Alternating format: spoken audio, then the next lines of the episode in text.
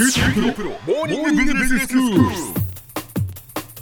日の講師は久留米大学の塚崎君吉先生です。よろしくお願いします。はい、よろしくお願いします。え先生が日本経済が黄金期に入ったこれだけの理由という本を出版なさいました。その本の中からご紹介いただいています。今日はどういうお話でしょうか？はい、今日はですね、日本的雇用は素晴らしいっていうお話です。はい。日本的雇用っていうのは終身雇用、年功序列賃金、企業別組合のことですね。はい終身雇用というのは学校卒業してから定年を迎えるまで同じ企業で働くということです。うんまあ、終身といっても別に死ぬまで働くということではもちろんなくて、はいまあ、人生90年時代と言われてますから20歳から65歳まで45年働くとすると人生の半分ですけどね。うん。でまあ働いてる間はずっと同じ企業に勤めてるっていうところに意味があるわけですね。そうですね。で従業員の方から会社を辞めるのは自由ですが会社から従業員を解雇するのはきちんとした理由が必要でうん。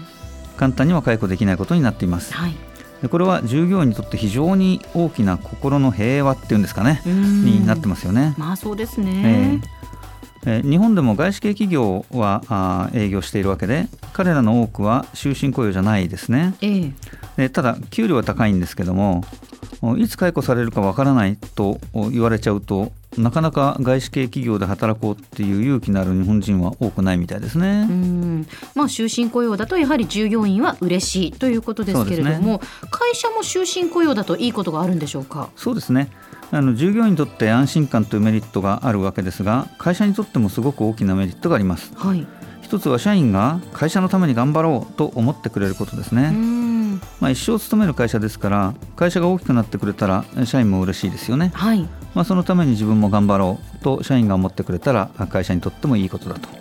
まあ、あの小学校の運動会で赤組の生徒って自分の出ない競技でも赤組頑張れって応援しますよね。そうですね。でそれとお一緒で、まあ、一体感ができるということが素晴らしい、うん。まあ、40年間ずっと赤組で組替えしないよって言われたら それは赤組の人たちみんなあの家族みたいな感じになってきますよね。うんそうですね。この会社は家族っていう考え方はやはり日本的だなというふうに思いますけれどもね。ね。えその日本的雇用の2つ目。年功序列賃金はどうでしょうか、えはい、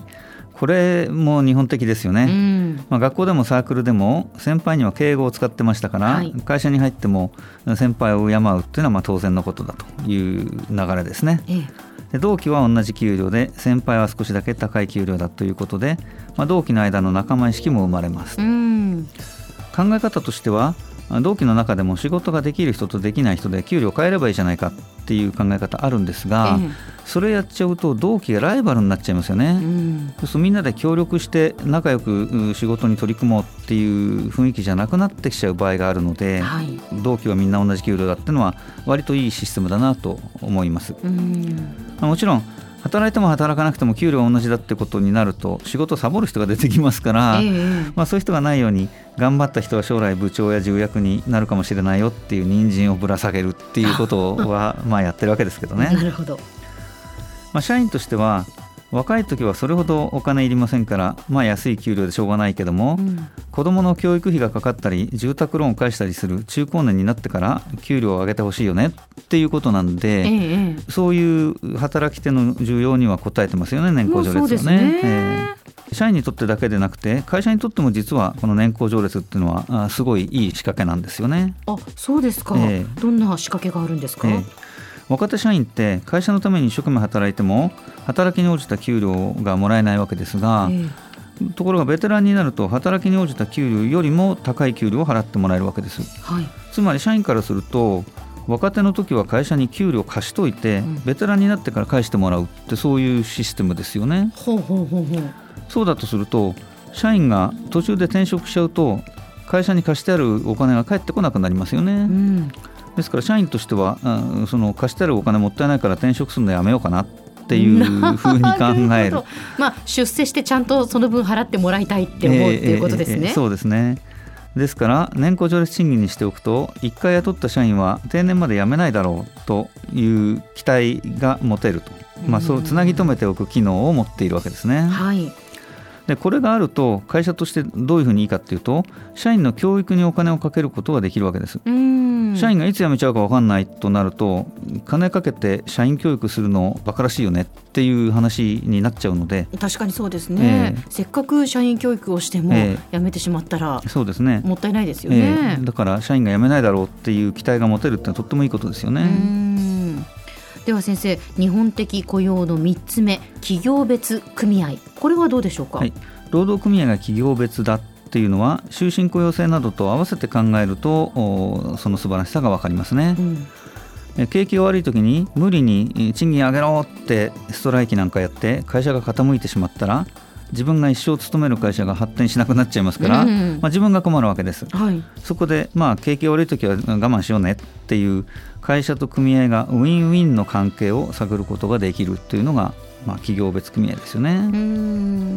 まあ、日本的雇用というと古臭いものだから変えていかなきゃいけないっていう人多いんですけども、はい、私はそうは思ってません、はい、終身雇用にも年功序列賃金にも企業別組合にもそれぞれ大きな利点がありますから、まあ、今後も続いていくと思います、まあ、ただ人生100年時代だから70歳まで働こうといった動きが広まってくるとまあ、70歳までずっと同じ会社に勤めるよりはセカンドキャリアを探したいって人が増えてくるかもしれませんね。そうですねそれから企業側も年功序列賃金ですから70歳までどんどん給料が上がっていくんじゃたまったもんじゃないので、まあ、そこはあ定年後再雇用で高齢者の賃金を抑えるとかですねいろんな工夫はしていくんでしょうけども、まあ、そういういろんな工夫とか変質とかはしていきながらも日本的雇用の本質は変わらないということなのだと私は思ってます、はい、では先生今日のまとめをお願いします、はい、終身雇用は素晴らしいです日本人が最も重視するのはクビにならない安心感ですが終身雇用によってそれが得られるからです。年功序列も素晴らしいです。同僚がライバルではないので仲間として協力できますから。日本的経営は素晴らしいので今後も続いていくでしょう。今日の講師は久留米大学の塚崎君吉先生でした。どうもありがとうございました。はいありがとうございました。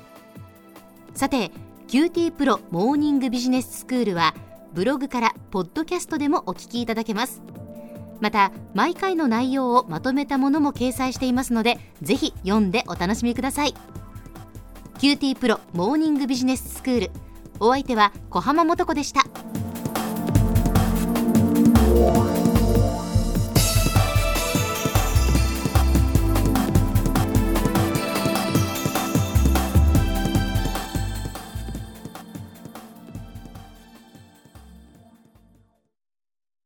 QT プロは通信ネットワーク、セキュリティ、クラウドなど QT ネットがお届けする ICT サービスです。九州中に展開した光ファイバー網を基盤に一番身近なビジネスパートナーとして九州の企業自治体の皆様をサポートします。詳しくは QT プロで検索を。